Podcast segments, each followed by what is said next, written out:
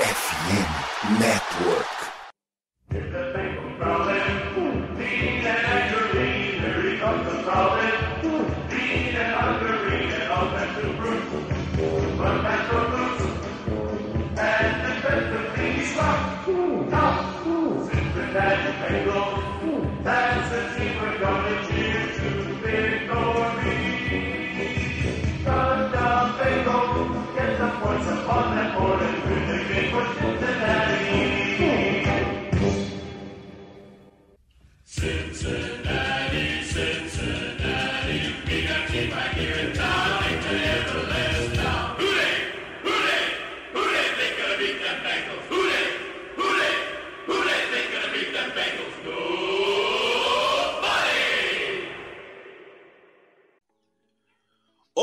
Seja muito bem-vindo ao podcast Who Day BR, a casa do torcedor do Cincinnati Bengals no Brasil.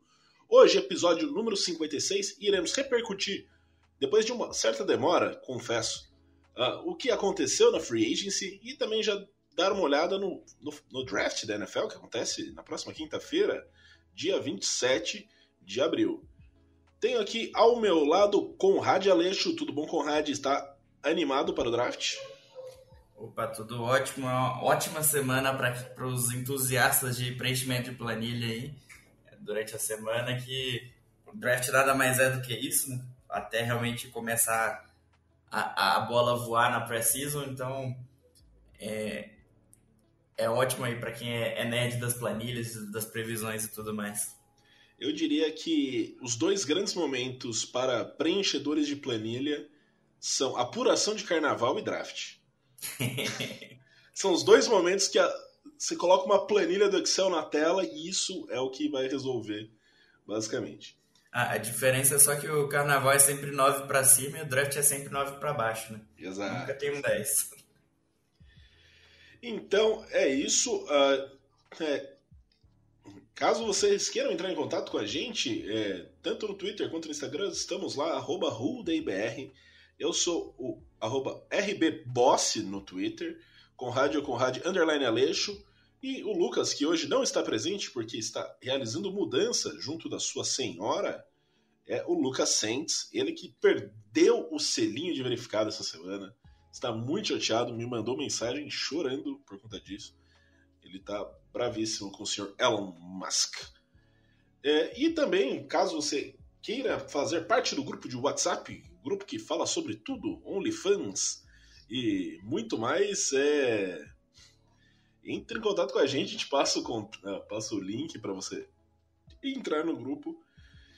É... E lá tem discussão sobre Bengals, assim, dia sim, dia não, né? Porque off-season também não tá, não tá assim tão movimentado assim. Mas de outros assuntos, todo dia tem lá o pessoal sempre o Mauri, tá sempre lá o Rafael Beliziário, Luciana Bom Despacho, a famosa Lubon, Vinícius Laporta, sempre estão ali causando no grupo e a gente sempre está participando ali, fazendo essa comunidade dos Cincinnati Bengals do Brasil cada vez mais unida, mais maior e mais unida. Né? É... Tendo já fazendo essa introdução, acho que a gente já pode começar a fazer um recap do que aconteceu na, na, na Free Agency. E assim, basicamente, né? Esses episódios que a gente faz antes de draft, antes de Free Agency, serve para uma coisa, né? A gente passa vergonha. Porque a gente fala, não, fulano não vai voltar de jeito nenhum. Ele volta. Não, esse cara eu quero que volte. Daí não passa nem perto. Então, a gente vai fazer aqui um, um resumão rápido Falando primeiro das saídas, que eram saídas algumas esperadas, outras foram um pouco mais doídas. As... Foram quatro jogadores que eram do time que estão que saíram e já acertaram contrato com outras equipes. Todos eles, é, eu ia falar, todos eles eram titulares. O Perrine não, mas tinha uma participação efetiva no ataque, né? Então, a Jesse Bates, que foi para o Falcons, Von Bell e Hayden Hurst, os dois foram para o Carolina Panthers e o Perrine, Samaje Perrine, foi para o Denver Broncos. Quem era free agent e o Bengals trouxe de volta? O Drew Sample para a alegria de muitas pessoas do grupo ali. Eu sei que tem um fã-clube grande do Drew Sample. O Max Sharpin, o Michael Thomas, Trent Taylor, que com seus pulos, seus front flips, é, Jalen Davis, a Logolin, Jermaine Pratt, que foi a grande surpresa, né, ao retorno do Jermaine Pratt, ainda mais pelo preço dele, e o Trayvon Williams desses nomes que já estavam no elenco, é... a gente fica bastante decepcionado com a perda do Von Bell e do Hayden Hurst e do, Samaj Pirine, talvez. E fica muito empolgado com o Jermaine Pratt, né? ainda mais, como eu disse, pelo preço. Né? O Jermaine Pratt foi 3 anos, 20 milhões. É, foi um preço bastante em conta, eu achei que ia sair por volta de 10 milhões por temporada o contrato dele, saiu por menos de 7, então você uma barganha. E os outros dois acabaram saindo um pouco mais caros do que eu estava esperando, então fez algum sentido o Bengals deixar os jogadores andarem. Que você, qual é a sua opinião a respeito, é, Conrad? E depois a gente traz aí os, as aquisições do mercado do Bengals.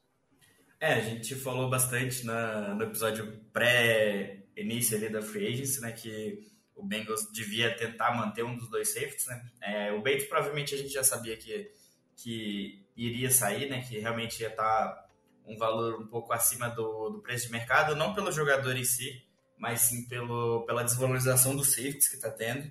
Então, é, acabou que saiu um pouco salgado o Bates lá no Falcons. É, mas o time lá tá com, com espaço no cap, né? Tá podendo fazer essas coisas. É, inclusive, pegaram mais a, a divisão do Falcons ali, pegou bastante jogador do Bengals. Né? O Carolina também pegou bastante gente. É, o Von Bell é, também sai um pouco mais caro do que, do que o valor de mercado, né? Era um jogador que eu esperava que, que o Bengals fosse renovar. Era um valor que o Bengals poderia renovar, mas eu acho que o Bengals preferiu acreditar nos jogadores que trouxe já. É, então acabou que falou, ah, nesse valor pra gente não tá valendo. É, o Bengals tem essa cultura de não renovar com jogadores acima de 28 anos nas posições que eles não consideram prime, né, que é QB, wide e DL. Então, basicamente, se você não é dessas três posições e fez 28 anos, não espere um contrato novo do Bengals. Você tá falando que o front office do Bengals é tipo Leonardo DiCaprio, assim. basicamente deu 28 anos, falou, ô amigão, tá nada, deu sua hora, vai embora. Mas é. E o Hayden Hurts também, acho que muita gente tinha expectativa que ele fosse ficar, mas é. Também recebeu a valorização de estar no Bengals, né? Acabou saindo mais caro do que, do que o valor de mercado dele, mas o Bengals também não deve ter feito muito esforço, porque é um esquema tático que não depende muito do ter recebendo passe, né? Depende mais de três que saibam bloquear, porque o wide receiver e running back que sabe receber a gente já tem, né? Então acaba que o T fica mais nesse papel de proteção do, do, do QB. Eu acho que a mais que o pessoal mais desesperou talvez seja com a, com a saída do Pirine, porque muita gente estava esperando que o Mixon fosse embora e o Pirine fosse renovado. É, ele também é outro que saiu mais caro do que do que o valor de mercado, porque estava no Bengals, acabou sendo valorizado. Mas eu acho que não, não foi uma perda muito grande, não. Eu, pelo menos, não vou sentir falta. É, acredito que qualquer um do running back que já está no elenco do Bengals, tem o Trevor Williams, tem, tem uns outros jogadores que sempre na, na Precision todo mundo fica falando que merece ter uma chance e agora é, chance, é agora que eles podem ter uma chance. É, enfim, daí, além dessas é, dessas renovações e das perdas na, da equipe na free agency, o time também trouxe seis jogadores que, assim, falando, olhando criticamente, vou dizer que são quatro dignos de nota e outro aí que eu acho que pode funcionar, mas enfim. É, o principal, Orlando Brown Jr., o OBG, né, que já gerou bastante confusão no grupo quando colocam OBG as pessoas acham que é Odom Beckham Jr., mas não. O que teve, Orlando... gente, o que teve de gente falando que, que a gente está trazendo o Ed receiver. Orlando Brown Jr., que era foi right tackle no Baltimore Ravens no início de carreira, estava jogando de left tackle no Kansas City Chiefs, o principal rival do Bengals dos últimos anos, né, com os confrontos aí pela conferência.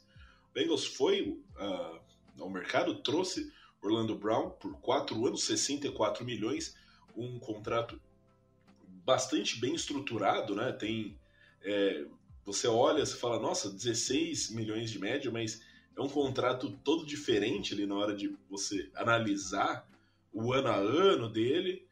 É, e acaba trazendo um jogador ali que é para resolver o problema do lado esquerdo da linha. O problema é quem que vai jogar do lado direito. Isso aí a gente tem que discutir. É, a gente tem o Jonah Williams, que teve gente que falou que ele faria transição, aparentemente ele não quer, então o Bengals pode estar no mercado aí essa semana, tem draft, pode conseguir alguma coisa por conta do Jonah Williams.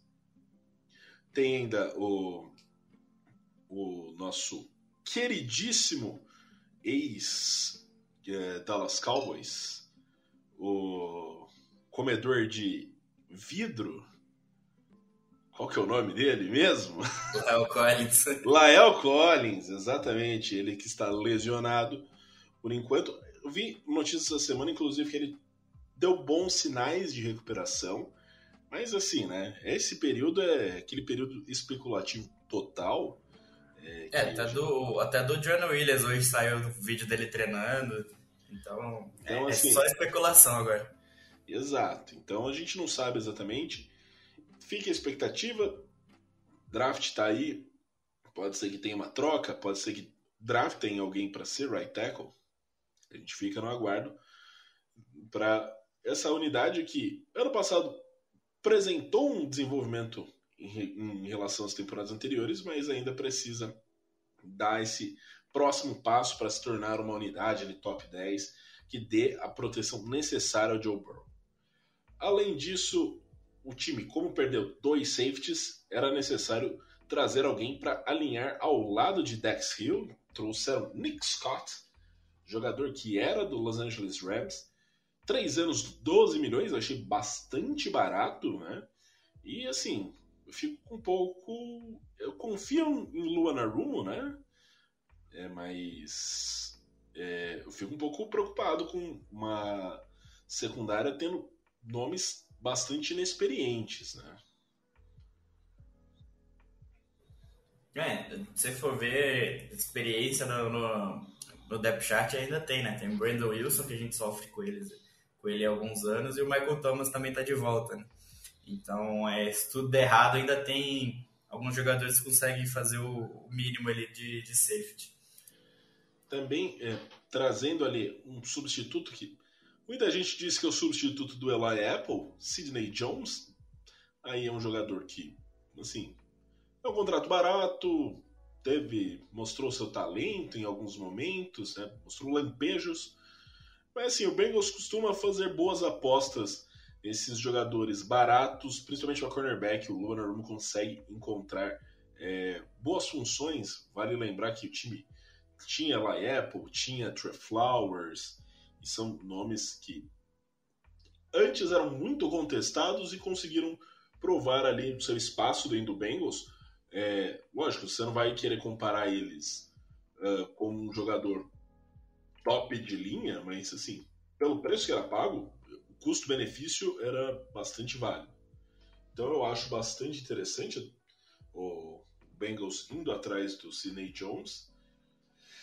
Tem Irv Smith Jr., é, é um jogador, um Tyrant, eu acho bastante interessante, jogou pelo Minnesota Vikings. O problema dele são as lesões, né? Ele é um cara que teve muitas lesões, passou alguns anos fora da liga mas eu acho ele ainda bastante jovem e tem uma qualidade assim, bastante grande e também, assim, vem, se não me engano, jogou em Alabama, no college, então é um, ele tem uh, essa experiência de estar em grandes jogos, né? E eu acho que ele pode ser um, um jogador que uh, auxilia muito a equipe e também bastante barato, um, uh, um pouco menos de 2 milhões por um ano de temporada, por uma temporada. Eu acho que foi um bom valor. A gente estava já ficando aflito, né? Não tinha mais quase Tyrande. Daí a gente falou, ah, não, vai ser o Foster Monroe, que é um dos poucos que está sobrando. Daí ele é diagnosticado com câncer. Daí relembraram o Irv Smith Jr. e conseguiram fazer. É, muita gente estava com bastante medo da gente ir pro draft com uma need óbvia, né, de ter, que acontece toda aquela situação de todo mundo saber quem você vai pegar e acabarem pulando na sua frente e você acabar pegando um jogador que você não queria porque você precisa, né? Aí o Bengals conseguiu atacar bem essa free agency, apesar de, de bastante gente ter ficado apreensiva, que acostumou com o ano anterior que o Bengals foi bem agressivo, já atacou todo mundo ali no início. É, esse ano demorou um pouco para realmente sair alguma movimentação, até renovação do German Press demorou. É, todo mundo tava tipo, e aí, Bengals, não, não vai mexer, não vai fazer nada, e de repente veio a, a, o.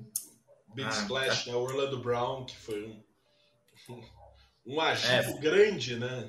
Acho que pegou quase todo mundo de surpresa, né? Que não, não esperava, porque já tinha o John Williams, que já estava sendo debatido na torcida há muito tempo se ele estava mal ou se era culpa do, do resto da linha também.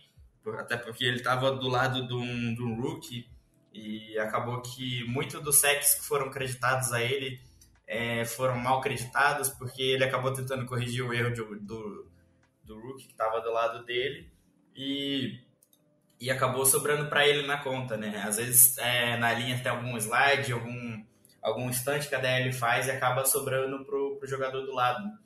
É, por mais que o Cordell Volson tenha tido um, um bom ano para quem era rookie, ainda, ainda deixou um pouco a desejar. Às vezes ele até tropeçava no pé do próprio Jonah Williams. Então, tipo, é um jogador que tem bastante valor, mas é aquele negócio, por mais que você ache que o Jonah Williams estivesse bem ou mal, é, quando você tem a oportunidade de, de melhorar uma posição tão necessária quanto o left tackle, você, você puxa o gatilho, né? É, querendo ou não, acho que o prime do John Williams não, não vai ser o jogador que o Orlando Brown é.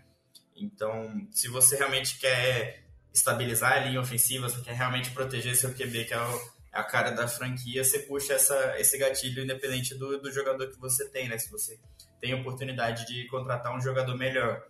Aí toda essa polêmica de dele pedir troca, dele ir para right tackle, é, eu acredito que ninguém vai querer trocar por ele esse ano, talvez com pique futura role uma, uma segunda tendo muita esperança, assim, mas eu acredito que uma terceira ou quarta rodada do ano que vem algum time ofereça. Aí eu já não sei se o Bengals vai querer, porque como o Lyle Collins está machucado, não se sabe ainda quando ele volta e como ele volta. É, ele machucou os dois joelhos, se eu não me engano, então é uma recuperação delicada. Você não pode querer forçar também, porque é, são jogadores pesados, né? Você machucar os dois joelhos não, não é uma coisa muito simples.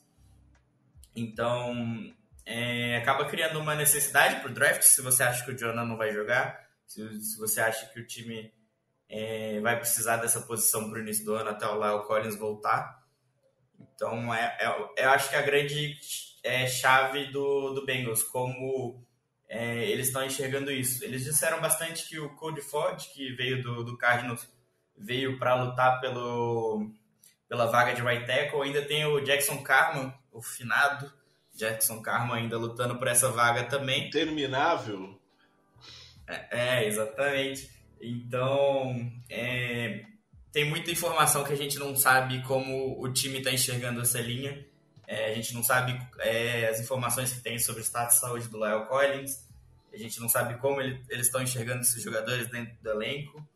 Então, tem muita coisa que talvez a gente consiga descobrir um pouco no, no draft como vai ser como vai ser só, né?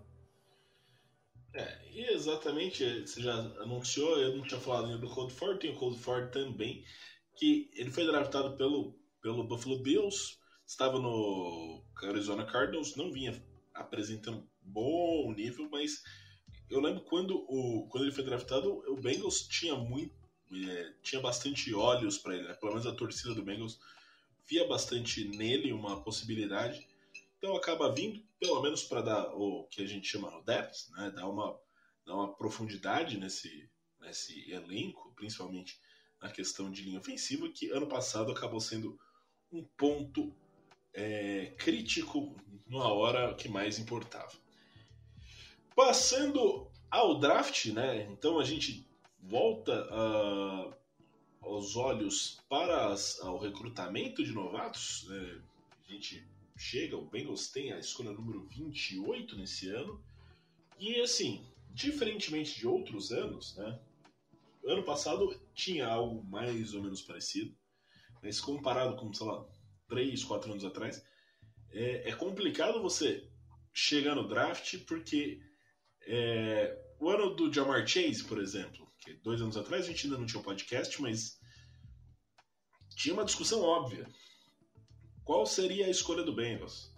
Se seria o Jamar Chase, se seria o, o Penny Sewell, ou não sei se poderia sobrar o, o Kyle Pitts, talvez. Então era uma coisa muito mais. Você olha, três prospectos. No máximo, se você achar mais alguém muito interessante, e daí você faz um reach. Se você achar, pode tentar trocar. Acaba sendo uma coisa assim. Quando você já está mais pro fim do draft, né, da primeira rodada, começa a ser o que sobrou. Não tem muito.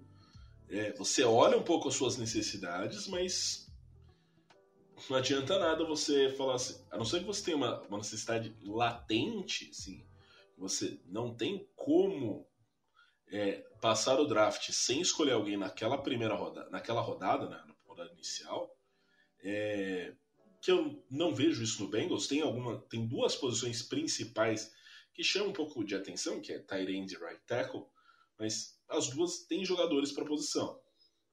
É, então acaba sendo assim: você vai analisar o prospecto, se tiver alguém disponível ali, puxa o gatilho, se não, veja o melhor jogador disponível na minha opinião, é isso. O, eu conheço Conrad, acredito que ele seja muito é, parceiro nessa, nesse, nessa linha de, de visão, nessa linha de pensamento. Ser o melhor jogador é, disponível acima de mid. Ainda mais que o time não tem nenhuma need muito né, grande. É, quando você está pensando em draft, você está pensando numa janela de quatro anos no mínimo, né? Não só na, no, no, no, ano, no ano seguinte ao draft. Né? É, você falou da, da questão da discussão ser mais certeira nos últimos anos para gente, mas é, esse draft como um todo já é muito mais, não inesperado, mas é, pode ter muito mais surpresa do que nos outros, né? Porque, querendo ou não, no, no, nos últimos anos, você tinha meio que uma previsibilidade ali no top 5, é, você tinha a noção do que os times iam fazer, você tinha a noção de, tipo, ah, esse time pode ir aqui ou aqui, esse aqui aqui ou aqui, esse aqui, dependendo do que sobrar, vai aqui ou aqui. Era sempre duas ou três opções. E esse ano, é, como tá uma classe de quarterbacks bem confusa de, de, de ranquear, assim, parece que cada time tá vendo os QBs de alguma forma.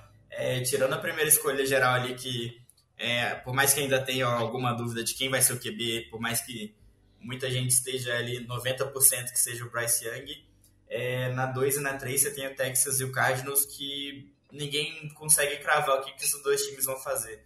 É, seja que jogador que vão pegar, seja é, se vão dar trade down, é, que tem muita gente querendo subir para poder pegar QB, e os dois times já falaram abertamente que estão abertos a vender a, a pique, né? É, se pagarem o preço certo. Então, é, isso gera uma bola de neve muito grande, né? Você começa a virar essa bagunça, algum time pode é, desesperar ali no meio, querer subir também, então acaba bagunçando ainda mais, principalmente chegando no, no final da primeira rodada, né? Então, é, a gente vê bastante discussão de quem que pode ser que o Bengals pegue, mas é sempre sempre quando você vê um mock draft, você tem que ver o resto do mock inteiro para você tentar entender que quem fez o draft, ou mock draft ali, é, pensou com os jogadores que estavam disponíveis, né? Nunca dá pra. Você pensa assim, ah, não, tal jogador vai estar disponível e a gente vai pegar. É, então fica muito bagunçado, assim, ainda mais com, com o Bengals não, não tendo uma, uma need tão grande assim em algum jogador, assim, para realmente é, obrigar a gente a ir numa, numa escolha por need. Né?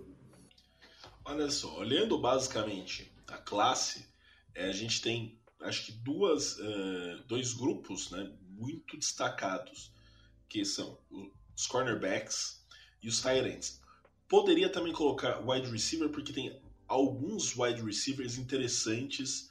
É, então, você vai ter o, o de Ohio State, é, o Smith, né? O, o Jackson Smith Ndigba. É, você tem o Say Flowers, você tem. Uh, você tem quatro ou cinco nomes que tem um hype de primeira rodada. Você olha para Tyrande, nos últimos anos não vinha tendo muitos Tyrands sendo draftados na primeira rodada. A gente tem Michael Myers, a gente tem Dalton Kincaid, tem Darnell Washington. Então são três jogadores que têm ali uma perspectiva de pode ser que saiam nessa primeira rodada. Tem mock draft que você olha, bem, não chega nenhum dos três do Bengals. Então assim, você fala, pô, antes do 28 são três Tyrants. Então é uma classe muito recheada. E ainda, se você for olhar, na segunda rodada tem um Sam Laporta, que muita gente fala, uh, que pode ser um. vem de uma, uma escola muito tradicional uh, na produção de Tyrants, que é Iowa, que foi a escola, se não me engano, de, do, do George Kittle, do TJ Hawkinson. É, então você tem nomes muito fortes. É, principalmente de tight end, eu falei de wide receiver e de corner. Então você vê é muito fácil se você pegar um mock draft e ver cinco, seis corners saindo na primeira rodada. Então a gente olha principalmente essas essas posições, esses grupos têm uh, bastante valor e tem uma classe com bastante talento. Né? Então eu acho que assim seria interessante a gente focar um pouco, dar uma olhada no que poderia sobrar para o Bengals, que eu imagino que seja alguma coisa mais ou menos nesse sentido. E também tem os offensive tackles, que tem uma classe que não é tão talentosa quanto, uh, por exemplo, a classe de Tyrande, que Tyrande é um ano especial, é, mas tem bons talentos. É que offensive tackle também é aquele assim, todo ano tem pelo menos três ou quatro bons na primeira rodada. Só tem que escolher o certo, que normalmente tem um que busta. Daí é só escolher o certo.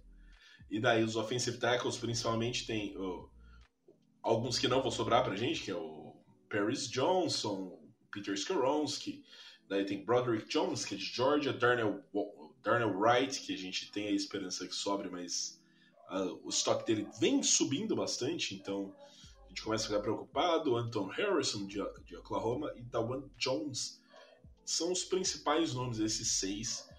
É... E aí, Conrad, o que, que você está esperando do Bengals? Eu sei que você falou principalmente de melhor disponível, mas o que você acha que vai estar disponível? Dentre o que estiver disponível, o que você acha que o Bengals pode. Quais são os caras que você vê Duke Tobin e Zach Taylor tomando? É, a gente estava até falando antes de começar a gravar, né, que eu acredito que o Bengals vai no caminho de escolher o melhor jogador disponível, independente de, de olhar a posição. E quando a gente fala isso, a gente não fala de é, do board geral, assim, de, da média do, do que os jornalistas estão falando. Né? Acaba que cada time tem seu próprio board ali, do que, que eles avaliam de cada jogador. É, então, é, acaba que provavelmente o Bengals vai escolher um jogador que seja um pouco surpresa aí para alguns. É, você falou das classes, né? De, é, que é uma classe bem profunda em algumas posições. É, e pensando é, na profundidade dessas classes, é, eu escolheria um, um teco na, na primeira rodada. Justamente porque você falou da classe de, de wide receivers, que é, tirando ali o, o início da classe, depois você consegue ter. É, o nível não cai bastante ali, no, o, a galera do segundo pelotão para o terceiro ali é, o nível é basicamente o mesmo, tá todo mundo ali na segunda ou terceira rodada no mesmo nível. É, inclusive tem bastante report de que é, alguns times têm um wide receiver só como nota de primeira rodada, alguns, alguns têm dois, então é, realmente o pessoal não está vendo essa classe de wide receiver muito bem.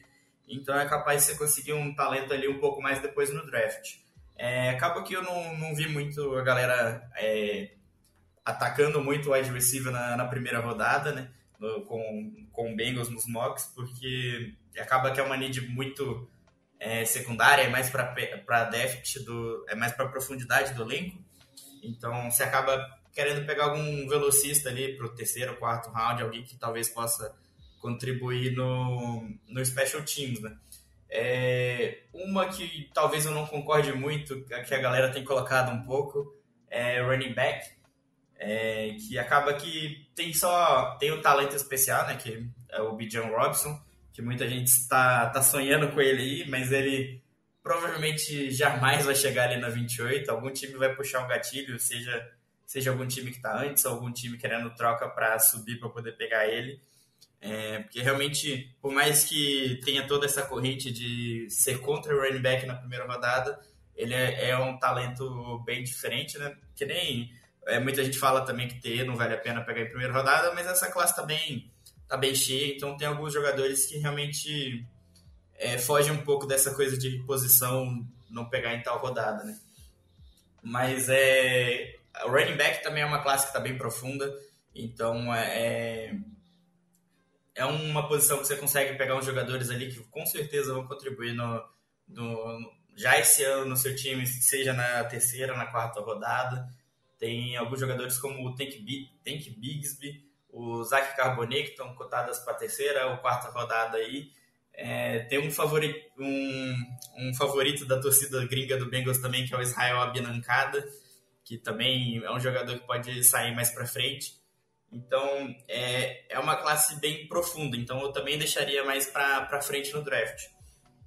Já o TE, né, que tem sido, acho que, o, o grande favorito do, da galera nos mocks do Bengals, é, é uma classe, por mais que tenha um, um, um topo ali bem definido, né, que são os, os cinco ali primeiros, é, é uma classe que a galera tá esquecendo bastante, porque tem muita gente lá no fundo também que consegue produzir. É, como é, tem uma classe muito profunda já lá no topo, é uma galera que tem. que a galera tá dizendo que é bem segura, que é, são jogadores que vão produzir na NFL. Então a galera tá esquecendo da, da parte lá do fundo que realmente são bons jogadores ainda. Né? E tem uma estatística, é, eu não lembro exatamente dela agora, mas são poucos TEs draftados em primeira rodada. Se você pegar os TEs que produzem hoje na NFL, que são os melhores, se você pegar ali tipo o top 10, são poucos que foram escolhidos em primeira rodada. Então, é, acaba que a avaliação e a transição desses jogadores para a NFL, no fundo, acabam sendo um pouco diferente, né? É, ter a posição que, por mais que tenha ficado mais voltada a receber passe, que seja, seja mais usada no slot agora, como a gente vê o Kelsey, a gente vê um, outros jogadores, ainda é uma posição que precisa saber, saber bloquear. E você bloquear no college e bloquear na NFL é, é bem diferente, né? É, acaba você pegando jogadores mais físicos, então acaba que essa avaliação fica, fica um pouco diferenciada do resto, né? Então, até por isso, como é uma classe mais profunda também, eu iria de, de tackle na primeira rodada, porque na classe de tackle, se você pegar ali os cinco, seis primeiros, depois disso você tem um abismo gigantesco de qualidade. Você não vai conseguir achar um jogador que, que vá contribuir já num, primeiro ano, assim, mesmo que seja pouco, é, na segunda, terceira rodada. É, é, se, você, se você não conseguir pegar na, na, primeira rodada, provavelmente você não pegue mais o resto do draft. A não ser que seja algum jogador ali que você tente fazer uma aposta e que, que, que não vá dar muito. É, não se pague. É como o, o Joe Goodberg, que, que cobre o Bengals também diz: você drafta o jogador pelo que ele é, e não pelo, por aquilo que você vai esperar ele virar. Você não pode simplesmente apostar que o jogador vai virar alguma coisa, sendo que você tem toda toda a tape, né? todo o vídeo do que ele realmente joga em campo. Uh... É, além disso, também eu vi alguns, jogadores, alguns mocks colocando DL, né? principalmente jogadores que podem jogar ali pelo meio. É, eu também acho que na primeira rodada, a não ser que seja um talento que realmente esteja caindo ali, que é algum time deixou passar e está caindo, eu não vejo também uma necessidade tão grande de ir no primeiro round que, que realmente você consegue conseguir, você consegue achar valor no, nos rounds seguintes, né? Por mais que você tenha um topo também bem mais alto de talento do que o, o restante da classe, o restante da classe ainda consegue é, cumprir bem o, o que você precisa, né? É, eu gosto bastante também do, de alguns jogadores de segundo, terceiro até quarto, quarto round. É, um dos meus crushes aí do draft é o Morojomo, que tá cotado aí para sair na quarto, quarto round. Se bem que eu conseguir pegar ele, eu, eu ficaria bem feliz ele, com ele ali pelo meio da linha. Não espalha porque o, o Ravens gosta de pegar seus, seus crushes. Pois é, mano. Meu, meu Shadow Draft fica triste, tá cheio de jogador do Ravens. É, e também vi alguns jogadores, alguns, alguns torcedores colocando corner, né? Que por mais que não seja uma, uma need imediata, né? Talvez, talvez pensando em mais para o futuro, para realmente é, ter um depth maior. Ter, é, corner é uma posição que costuma machucar bastante, a gente tem sofrido com isso nos últimos anos, né? Sempre precisando colocar o nono, décimo corner no, do elenco em campo. Não, e até então... mesmo porque a gente não sabe exatamente a condição que o Tido Biabuzi volta. E ele volta e ele está no, no ano de contrato. Assim como você também falou de jogador de linha defensiva, a gente tem BJ, o DJ Reader em ano de contrato. Então acaba sendo coisas que assim, num primeiro momento a gente não para e pensa, mas como você mesmo disse, não é, não é a gente não drafta pensando num ano só. Drafta pensando numa janela. Pode ser que Duke Tobin e Zach Taylor e Lona Romo olhem um pouco mais para frente e, e assim, ano passado pouca gente esperava uh, a escolha do Dex Hill na primeira rodada. Se é. mostrou acertada, não, ele não teve muitos snaps durante a temporada, mas durante a pré-temporada ele mostrou muito talento. Uh, você vai ver a segunda rodada, tem que teve Can Taylor Bridge, que ao longo da temporada foi se provando e mostrou um bom desempenho. Tanto que o time confia nele para ser titular nessa temporada. Então acaba sendo um pouco disso, né? Então, assim, a gente faz toda essa previsão ao que, que o time pode fazer, mas o dia do draft é uma loucura, né? Então, ano passado, eu lembro todo mundo, tipo, como assim? Dex Hill? Da onde surgiu isso? Então, assim, não é. Draft não é ciência lógica, não é ciência exata. Né? É, é, cornerback eu, eu também deixaria um pouco para depois no draft. Tem bastante jogador de, de segundo, terceiro round aí que estão cotados que eu até prefiro de, do que alguns de primeira rodada. Então, é, você consegue com, com, achar a galera que contribui também no segundo dia. É, mas eu também não deixaria passar do segundo dia, não, que realmente depois do segundo dia é, cai um pouquinho. É, e como você disse também, o Bengals costuma pensar bastante já no ano seguinte, né? É, principalmente na primeira rodada. É, então você, pegar, você vai pegar jogadores ali de. É, ver os contratos né, que estão acabando já esse ano para poder pensar que talvez o Bengals possa fazer. E além disso, também na terceira rodada, o Bengals costuma draftar jogadores de defesa. Né? Acaba que terceira rodada tem sido uma pique do Anarumo aí, o que tem ajudado bastante a defesa. Né? Tem, tem, tem sido boas escolhas até agora. Tá tendo em vista isso, mais alguma ponderação a respeito do draft? Uh, algum comentário, alguma bold prediction? Você que gosta das bold predictions. Ah, do, do draft como um todo, eu tô, eu tô esperando aí sair 5 QBs no primeiro round. É, eu espero que algum time troque aí para subir para pegar o, o Randall Hooker na, na primeira rodada. É, acho que não, não tem muito, vai ter muita surpresa. É, eu acho que o Texas não vai de QB vai trocar essa escolha o Reed Edge. Eu tô apostando no Will Anderson, mas tem muito rumor surgindo aí do Tyre Wilson. É... É, e Não você- se diz...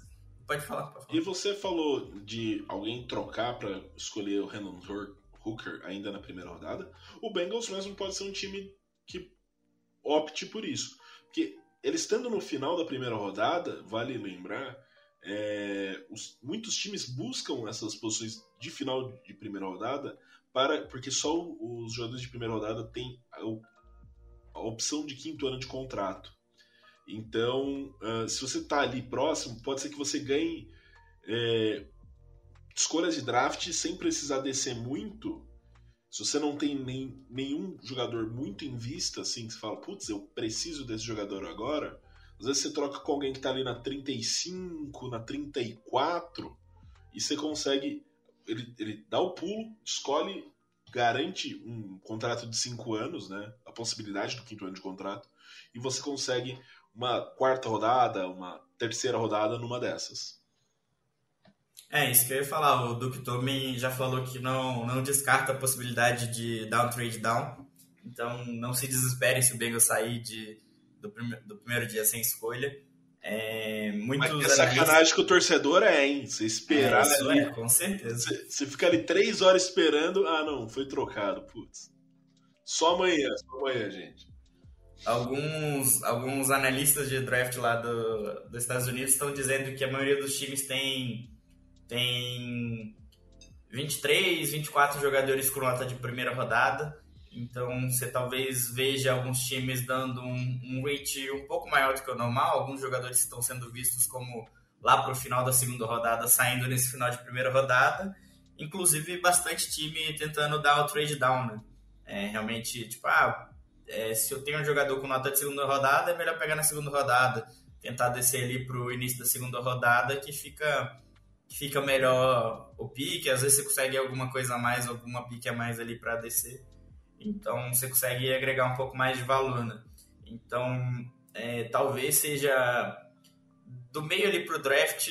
Se, se eu já espero que no, no, início do draft vai ser um, muita bagunça ali por causa da, da 2 e da 3, acho que da, do meio pro final ali vai ser maior ainda, porque tá muito tá muito confuso as avaliações esse ano dos jogadores. Né? Exato. Acho que é isso. Uh, a gente faz aí a nossa análise no que no, dentro daquilo que a gente pode, né? A gente não tem muito, a gente não tem bola de cristal, a gente não tem o, o livro do De Volta para o Futuro que prevê o futuro. É, então é isso. A gente agradece a todos vocês por estarem aqui escutando a gente por quase 45 minutos é, nesse pré-draft, nessa repercussão também da, do mercado, né, da abertura de mercado, do, da free agency. Eu peço muitas desculpas, tanto pela demora para sair no nosso podcast, né, o último podcast saiu faz mais de um mês, quanto pela minha voz, que está um pouco debilitada, não sei se vocês conseguem perceber. Mas a gente pede desculpas com relação a isso. Te agradece ao, aos ouvintes que mandam mensagem pra gente. Oh, quando sai podcast tudo mais. Menti algumas vezes, falei que a gente já ia gravar naquela semana, acabou não gravando. É, mas é isso. Mandar um abraço aí pro, pro Miguel, que também é do grupo. É, o Rafael Vilela, já falei de muita gente no começo. Manda um abraço para todos. É, Conrad, mais algum recado geral aí? Quer anunciar alguma coisa? Quer falar que você vai fazer uma live do draft comentando todos os picks? Não sei. eu queria fazer, mas ainda tô pensando ainda se eu começo a fazer live com o RodeBR. É, vamos ver aí se a galera pedir, vamos ver se, se tem público aí para fazer. Mas é quem quiser ver mais do draft, eu fiz um top 10 de cada posição lá no meu perfil. Fiz uma thread lá. É só ir lá com o Rádio Aleixo. É... O Rádio Underline Aleixo. É, com o Rádio Underline Aleixo. E... também vamos tentar acompanhar o draft. Eu tô ficando um pouco mais afastado um pouquinho das, das redes sociais do Rudei. Tô, tô, tô um pouco ocupado esses tempos, mas é, também tentando cobrir com o melhor que a gente pode fazer. É isso, a gente agradece a todos e deseja para vocês, na próxima quinta, 27 de abril de 2023, um Who Day no draft. Who Day? Who Day? Who Day?